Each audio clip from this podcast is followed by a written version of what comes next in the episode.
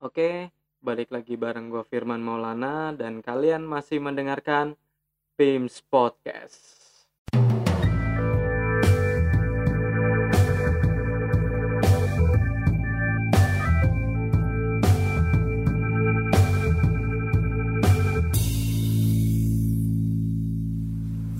Ya, hari ini uh, gue pengen bahas tentang pengalaman gue setelah gue hidup sekian tahun di Jakarta dan gue pindah ke Jogja untuk studi.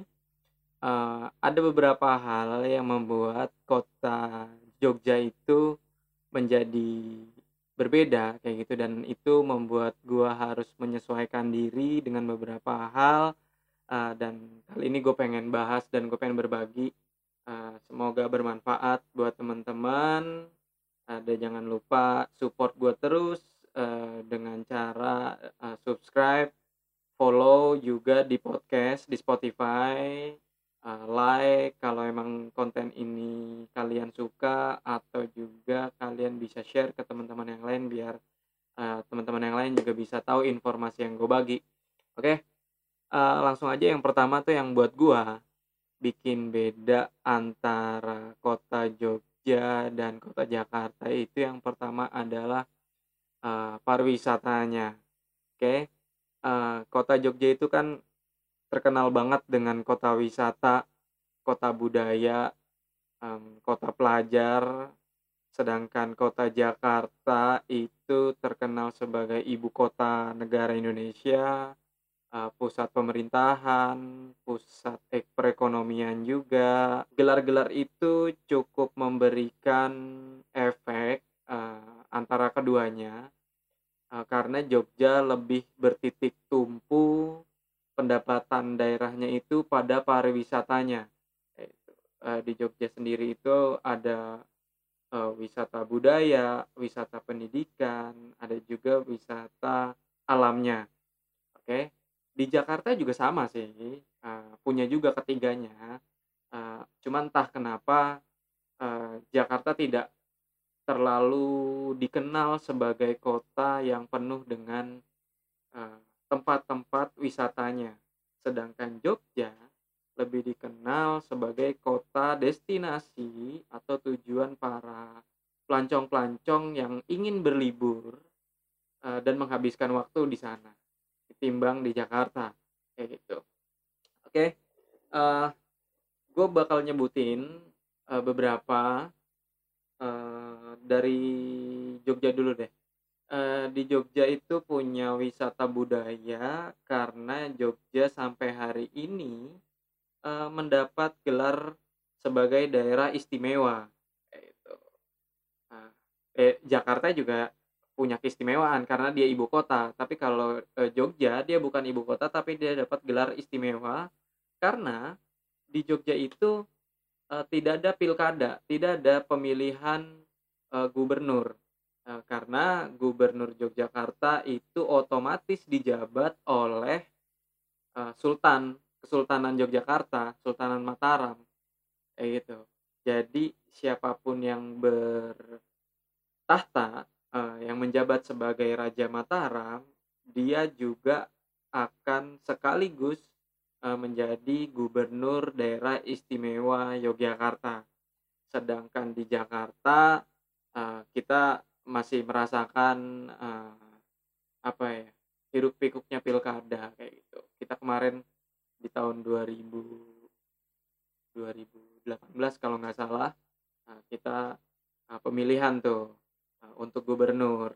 Uh, itu ya yang uh, perbedaan pertama antara kota Jogja dan kota Jakarta dan hal itu dengan masih berdirinya keraton itu juga menjadi daya tarik tersendiri untuk Jogja dalam pariwisata di bidang kebudayaan karena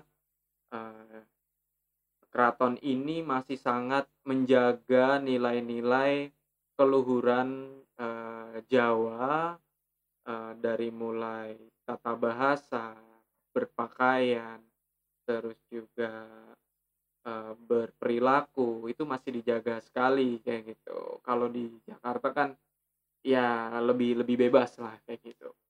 Oke.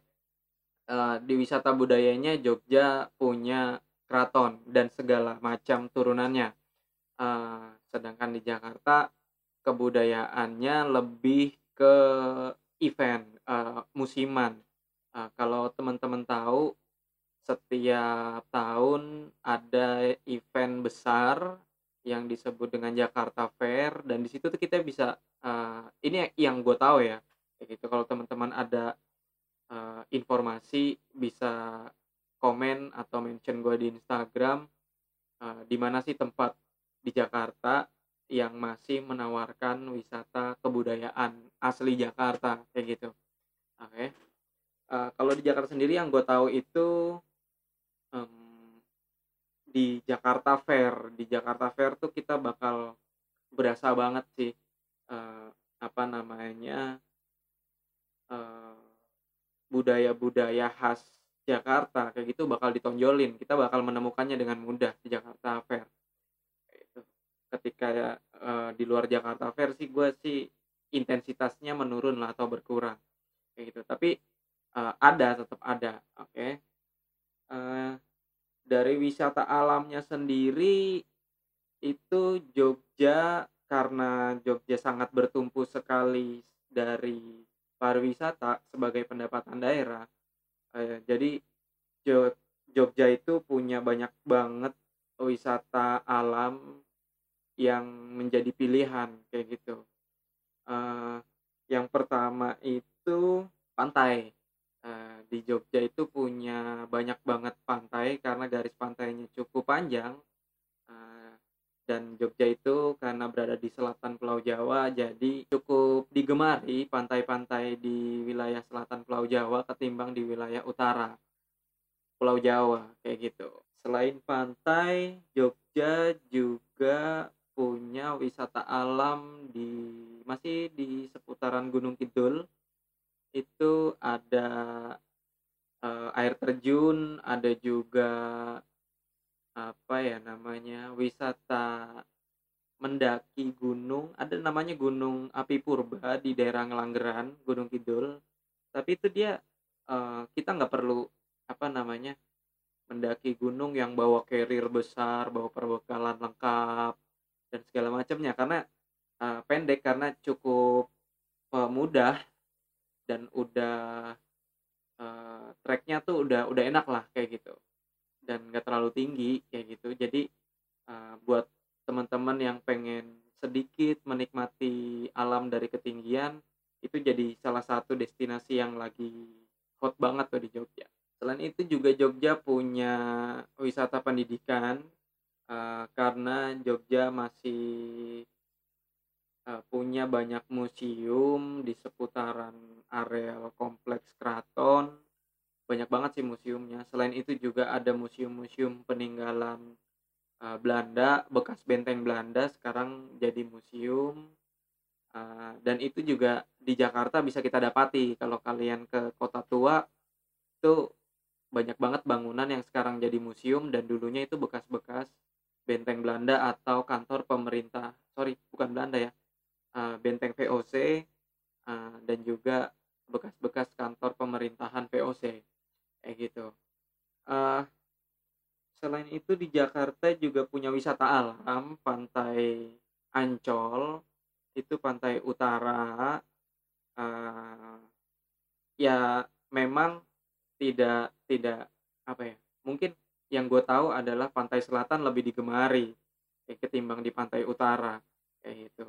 Cuman memang kalau di pantai selatan itu ombaknya besar-besar, eee, jadi, eee, di Jogja sampai hari ini belum punya pelabuhan seperti Tanjung Priok, kayak gitu. Sedangkan Jakarta sebagai pusat perekonomian, pantai utara itu, pu didirikan atau dibangun Tanjung Priok sebagai, eee, salah satu moda transportasi umum, selain itu juga transportasi barang, kayak gitu. Oke, itu perbedaan-perbedaan sih dari dari wisata. Yang kedua itu tentang bahasa, jelas ya, jelas. Eee, kalau di Jakarta, eee, ya jelas, eee Kalau di Jogja bahasa Jawa, kalau di Jakarta ya bahasa Jakarta gitu atau bahasa Betawi. Tapi gue nggak mau menyoroti tentang ke itunya. Jadi gue pengen uh, mulai dari topik bahasa ini gue pengen apa ya? Gue menarik dari pengalaman diri gue kayak gitu. Uh, buat gue yang lahir di Jakarta dan besar di seputaran Jakarta, at least bahasa percakapan yang biasa gue gunakan dengan teman-teman itu uh, lu gua kayak gitu lu gua sedangkan di Jogja itu lu gua itu terdengar asing dan cenderung kasar. Gitu. Tidak lazim lah digunakan untuk di Jogja. Kecuali kalau lu punya temen yang sama-sama dari uh, barat atau uh, mungkin dari Bandung, dari Jakarta dan sekitarnya Jabodetabek itu uh, kita komunikasi uh, ya masih lu gua kayak gitu. Tapi kebanyakan itu uh, pengalaman gue pribadi itu menggunakannya komunikasinya ke teman sebaya itu adalah aku kamu. Yang notabene tadi di Jakarta lu gue sedangkan kalau lu gue di Jakarta itu nggak lazim atau cenderung terdengar uh, kasar seperti itu ya dalam tanda kutip. Uh, kalau aku kamu ketika di Jakarta itu juga tidak lazim kayak gitu. Untuk ini untuk uh, apa ya bahasa sehari-hari kalau kita dengan teman, dengan sahabat, dengan teman sebaya yang seumuran kayak gitu, uh, aku kamu itu mungkin kalau buat orang Jakarta tuh jadi anehnya karena bahasa aku kamu itu sering digunakan hanya untuk konteksnya untuk kaum muda-mudi itu ketika berkomunikasi dengan pasangannya kayak gitu atau dengan, pacarnya kayak gitu. Uh, jadi kalau uh, kalau gue sendiri ngomong aku kamu ke teman gue yang cowok itu tendensiusnya jadi aneh kayak gitu. Jadi anjir uh, gue masih normal kali. Jadi tuh respon yang yang yang gue dapetin kayak gitu. Uh, begitupun ketika gue menggunakan aku kamu ke perempuan itu juga aneh. Kayak gitu. Itu dianggap aneh di di Jakarta ya gue menggunakannya di Jakarta. Itu dianggap gue ada tendensi punya perasaan atau teman-teman yang lain menganggap gue pacaran sama teman gue yang perempuan ini karena gue ngomongnya pakai aku kamu. Kayak gitu. Itu bentuk ketidaklaziman keduanya kayak gitu ya. Jadi menurut gue ketika gue baru datang di Jogja gue harus membiasakan lidah gue yang tadinya gue terbiasa dengan lu gue lu gue anjir atau mungkin umpatan-umpatan anjing gitu tuh lazim mungkin ya kalau kalau di Jakarta. Kalau di Jogja itu nggak lazim.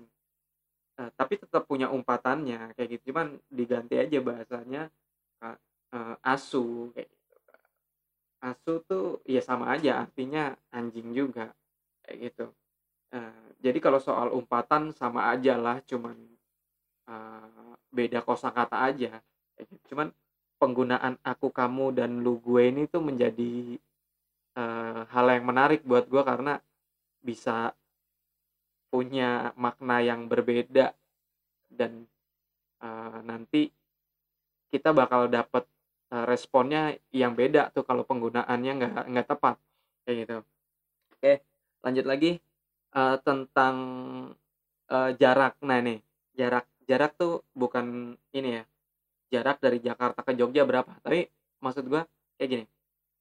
Kalau lu ngomong jarak di Jakarta, uh, ukuran dekat dan jauhnya itu uh, berdasarkan waktu tempuh dan juga berdasarkan daerah macetnya atau enggaknya. Eh, orang akan menganggap ini di Jakarta ya. Orang akan menganggap titik A dan titik B itu jauh ketika memang waktu tempuhnya itu lama. Eh, tapi bukan berdasarkan jarak. Eh,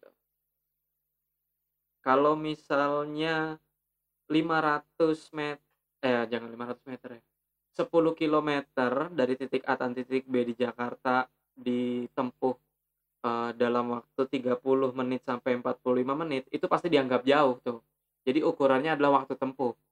Sedangkan di Jogja, jarak ini tuh, eee, emang berdasarkan jarak kayak gitu, ada ya waktu tempuh juga sih, cuman kayak gini bedanya. Deketnya Jakarta dengan deketnya Jogja itu beda kayak gitu. Bisa gue bilang mungkin buat orang Jogja deket, ini gue ngomongin acuannya adalah jarak ya, kilometernya. Mungkin buat orang, eee, Jogja ini 10 kilometer itu dekat mungkin kalau di Jog di Jakarta itu jadi jauh karena waktu tempuhnya. Karena di Jogja 10 kilometer akan lebih cepat ditempuhnya ketimbang di Jakarta, kayak gitu. Karena ya lalu lintasnya berbeda kayak gitu, le lebih lancar lah kayak gitu. Nah eee, awal-awal kan gue nggak tahu nih, eee, belum tahu lah daerah Jogja.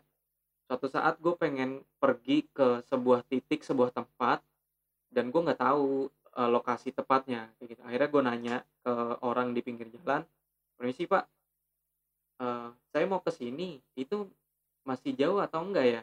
Kayak gitu. Gue nanya nih ke orang, dijawablah, "Oh enggak Mas, ini, eee, tinggal udah deket kok," kayak gitu, "dikit lagi udah sampai," kayak gitu. Nah, itu tuh setelah gue jalanin itu tuh nggak nyampe-nyampe gitu, ternyata masih jauh kayak gitu. Dan itu gue baru menyadari bahwasanya, oh penggunaan kata dekat jadi berbeda makna bagi orang di Jakarta dan orang di Jogja kayak gitu.